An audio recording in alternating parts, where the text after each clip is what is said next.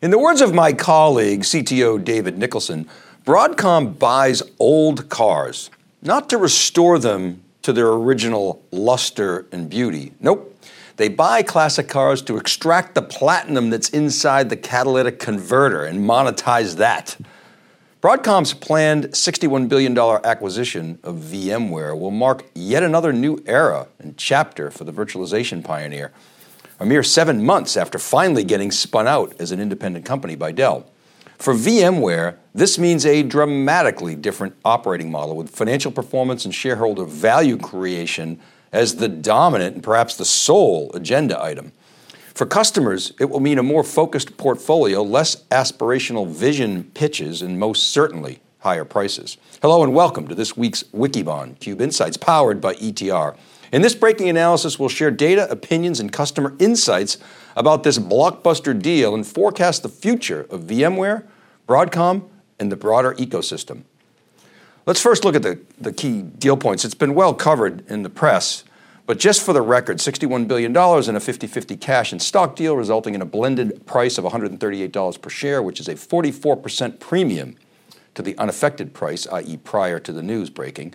Broadcom will assume $8 billion of VMware debt and promises that the acquisition will be immediately accretive and will generate $8.5 billion in EBITDA by year three. That's more than $4 billion in EBITDA relative to VMware's current performance today. In a classic Broadcom M&A approach, the company promises to delever debt and maintain investment grade ratings. They will rebrand their software business as VMware, which will now comprise about 50% of revenues. There's a 40 day go shop, and importantly, Broadcom promises to continue to return 60% of its free cash flow to shareholders in the form of dividends and buybacks. Okay, with that out of the way, we're going to get to the money slide, literally, in a moment, that Broadcom shared on its investor call.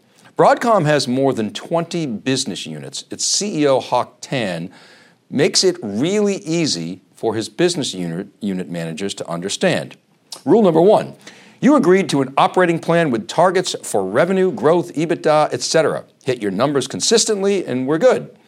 You'll be very well compensated, and life will be wonderful for you and your family. Miss the number, and we're going to have a frank and uncomfortable bottom line discussion. You'll have four, perhaps five quarters to turn your business around. If you don't, we'll kill it or sell it if we can. Rule number two refer to rule number one. Hello, VMware. Here's the money slide. I'll interpret the bullet points on the left for clarity. Your fiscal year 2022 EBITDA was 4.7 billion. By year 3, it will be 8.5 billion. And we Broadcom have four knobs to turn with you, VMware, to help you get there. First knob, if it ain't recurring revenue with rubber stamp renewals, we're going to convert that revenue or kill it. Knob number 2, we're going to focus R&D in the most profitable areas of the business, aka expect the R&D budget to be cut. Number 3, we're going to spend less on sales and marketing by focusing on existing customers. We're not going to lose money today and try to make it up many years down the road. And number four, we run Broadcom with 1% G&A. You will too. Any questions? Good. Now, just to give you a little sense of how Broadcom runs its business and how well run a company it is, let's do a little simple comparison with this financial snapshot. All we're doing here is taking the most recent quarterly earnings reports from Broadcom and VMware, respectively. We take the quarterly revenue and multiply by 4x to get the revenue run rate, and we calculate the ratios off of the most recent quarter's revenue. It's worth spending some time on this to get a sense of how profitable the Broadcom business actually is and what the spreadsheet gurus at Broadcom are seeing with respect to the possibilities for VMware. So combined, we're talking about a 40 plus billion dollar company. Broadcom is growing at more than 20% per year, whereas VMware's latest quarter showed a very disappointing 3% growth. Broadcom is mostly a hardware company, but its gross margin is in the high 70s. As a software company, of course, VMware has higher gross margins. But FYI, Broadcom's software business, the remains of Symantec and what they purchased as CA, has 90% gross margin. But the eye popper is operating margin. This is all non GAAP, so it excludes things like stock based compensation. But Broadcom had 61% operating margin last quarter.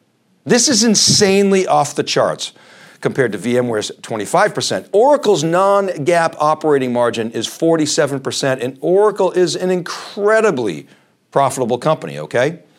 Now, the red box is where the cuts are going to take place. Broadcom doesn't spend much on marketing, it doesn't have to. Its SG&A is 3% of revenue versus 18% for VMware, and R&D spend is almost certainly going to get cut. The other eye popper is free cash flow as a percentage of revenue at 51% for Broadcom and 29% for VMware. 51%! That's incredible. And that, my dear friends, is why Broadcom, a company with just under $30 billion in revenue, has a market cap of $230 billion.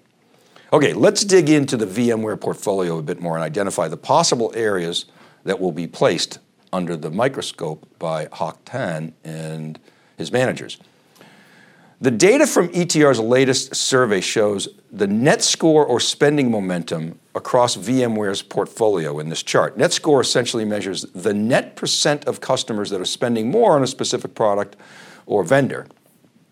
The yellow bar is the most recent survey and compares the, the, the, April uh, 22 survey data to April 21 and January of 22.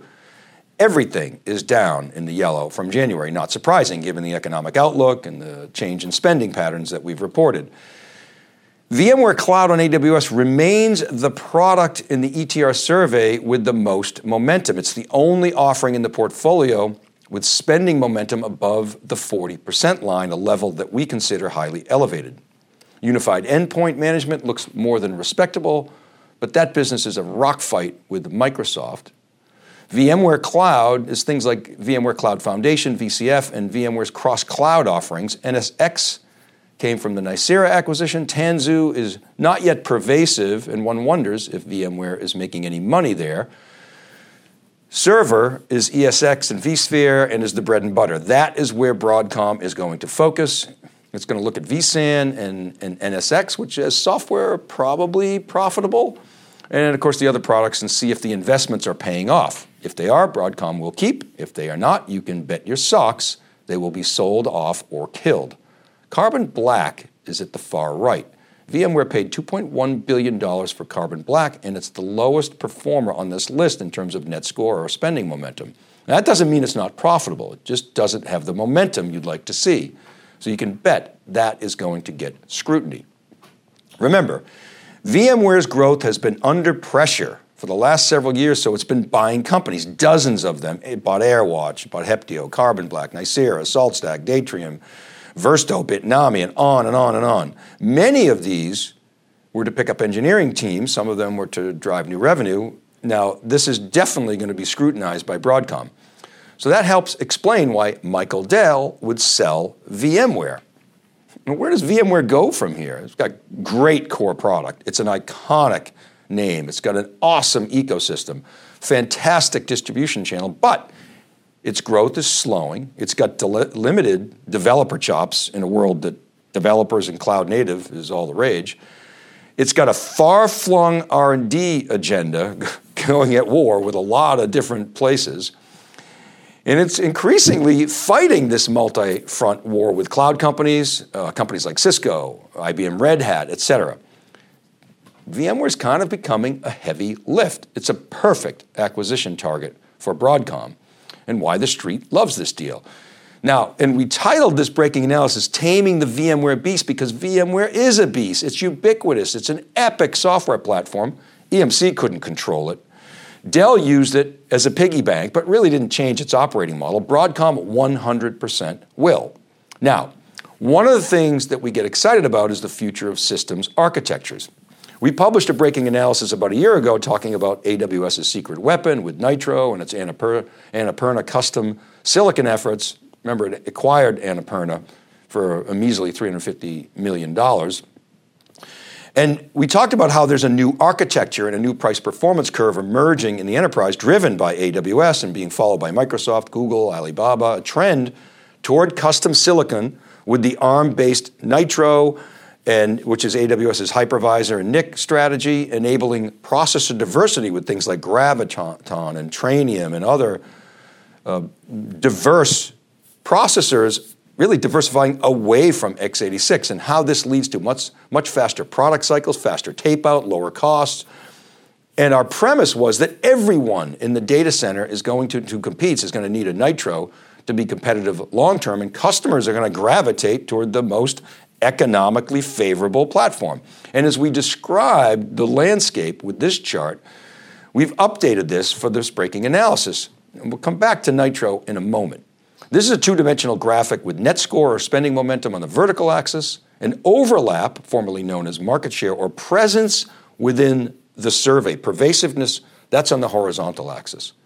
And we plot various companies and products, and we've inserted VMware's net score breakdown, the granularity in those colored bars on the bottom right. Net score is essentially the green minus the red. And a couple points on that. VMware in the latest survey has 6% new adoption. That's that lime green. It's interesting. The question Broadcom is going to ask is how much does it cost you to acquire that 6% new? 32% of VMware customers in the survey are increasing spending, meaning they're increasing spending by 6% or more. That's the forest green. And the question Broadcom will dig into is what percent of that increased spend you're capturing is profitable spend. Whatever isn't profitable is going to be cut. Now, that 52% gray area, flat spending, that is ripe for the Broadcom picking. That is the fat middle, and those customers are locked and loaded for future rent extraction via perpetual renewals and price increases. Only 8% of customers are spending less, that's the pinkish color, and only 3% are defecting, that's the bright red. So, very, very sticky profile. Perfect for Broadcom.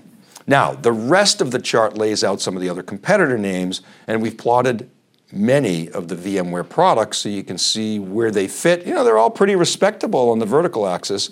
That's spending momentum. But what Broadcom wants is that core ESX vSphere base where we've superimposed the Broadcom logo. Broadcom doesn't care so much about spending momentum, it cares about profitability, potential, and momentum. AWS and Azure, they're setting the pace in this business in the upper right corner. Cisco, very huge presence in the data center, uh, as does Intel. They're not in the ETR survey, but we've superimposed them. Now, Intel, of course, is in a dogfight with NVIDIA, the ARM ecosystem, AMD, don't forget China. Okay, you see uh, Google Cloud Platform is in there. Oracle is also on the chart as well, somewhat you know lower on the vertical axis, but but you know it doesn't have that spending momentum, but it has a big presence and it owns a cloud, as we've talked about many times, and it's highly differentiated. It's got a strategy that allows it to differentiate from the pack. It's very financially driven. It knows how to extract lifetime value. You know, Safra Catz uh, operates in many ways similar to what we're seeing from from from Hock Tan and Company. You know, different from a portfolio standpoint, Oracle's got you know the full stack, et cetera. So it's a different strategy, but you know very very financially savvy. You can see IBM and, and IBM Red Hat in the mix, and then Dell and HP. I'm going to come back to that uh, momentarily to talk about where value is flowing. And then we plotted Nutanix, which with Acropolis could suck up some V tax avoidance business. Now notice Symantec and CA. Yeah and relatively speaking, in the ETR survey, they have horrible spending momentum, as we said. Broadcom doesn't care. Hock Tan is not going for growth at the expense of profitability. So we fully expect VMware to come down on the vertical axis over time and go up on the profit scale. Of course, ETR doesn't measure the profitability here. Now back to Nitro. VMware has this thing called Project Monterey. It's essentially their version of Nitro and will serve as their future architecture, diversifying off x86 and accommodating alternative processors. And a much more efficient performance, price, and, and, and energy consumption curve. Now, one of the things that we've advocated for, we said this about Dell and others, including VMware, to take a page out of AWS and start developing custom silicon to better integrate hardware and software and accelerate multi cloud, or what we call super cloud. That layer above the cloud, not just running on individual clouds. So, this is all about efficiency and simplicity to own this space. And we've challenged organizations to do that because otherwise we feel like the cloud guys are just going to have consistently better costs, not necessarily price, but better cost structures. But it begs the question what happens to Project Monterey? Hock Tan and Broadcom, they don't invest in something that is unproven and doesn't throw off free cash flow. And it's not going to pay, if, if it's not going to pay off for years to come, they're probably not going to invest in it. And yet, Project Monterey could help secure VMware's future in not only the data center, but at the edge and compete more effectively with cloud economics. So we think either Project Monterey is toast or the VMware team will knock on the door of one of Broadcom's 20 plus business units and say, guys, what if we work together with you to develop a version of Monterey that we can use and sell to everyone? and be the arms dealer to everyone and be competitive with the cloud and other players out there and create the de facto standard for data center performance and supercloud. I mean, it's not outrageously expensive to develop custom silicon. Tesla is doing it, for example. And Broadcom obviously is capable of doing it. It's got good relationships with semiconductor fabs. But I think this is going to be a tough sell to Broadcom unless VMware can hide this in plain sight and make it profitable fast like AWS most likely has with Nitro and Graviton. Then Project Monterey and our pipe dream of alternatives to Nitro in the data center, you know, could happen, but uh, if it can't, it's going to be toast. Or maybe Intel or NVIDIA will take it over. Or maybe the Monterey team will spin out of VMware and do a Pensando like deal and demonstrate the viability of this concept, and then Broadcom will buy it back in 10 years. Okay, here's a double click on that previous data that uh, we put in tabular form. Okay, it's how the, the data on that previous slide was plotted. I just want to give you the, the, the, the background data here. So net score spending momentum uh, is, is the uh, sorted uh, on the left. So it's sorted by, by net score in the left-hand chart. That was the y-axis in the previous data set. And then shared N, or presence in the data set, is is the right-hand chart. In other words, it's sorted on the right-hand ch- chart, right-hand table. Okay, that rightmost column is, is shared N. You can see it's sorted top to bottom. And that was the x-axis on the previous chart. The point is not many on the left-hand side are above the 40% line. Okay, VMware Cloud on AWS is, it's expensive, so it's probably profitable, and it's probably a keeper. We'll see about the rest of VMware's portfolio, like what happens to Tanzu, for example. On the right, we drew a red line just arbitrarily at those companies and, and products with more than 100 mentions in the survey. Everything but Tanzu from VMware makes that cut. Again, this is no indication of profitability here, and that's what's going to matter to Broadcom. Now let's take a moment to address the question of Broadcom as a software company. You know, what the heck do they know about software, right? Well, they're not dumb over there, and they know how to run a business. But there is a strategic rationale to this move beyond just doing portfolios and extracting rents and cutting R&D, et cetera, et cetera. Why, for example, isn't Broadcom going after coming back to Dell or HPE? It could pick up, you know, for a lot less than VMware, and they got way more revenue than VMware. Well, it's obvious. Software is more profitable, of course, and Broadcom wants to move up the stack.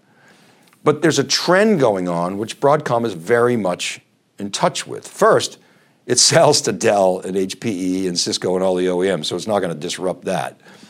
But this chart shows that the value is flowing away from traditional servers and storage and networking to two places merchant silicon, which itself is morphing. Broadcom, focus on the left hand side of this chart. Broadcom correctly believes that the world is shifting from a CPU centric center of gravity to a connectivity centric world. We've talked about this on theCUBE a lot. You, you should listen to Broadcom COO Charlie uh, Kawwas speak about this.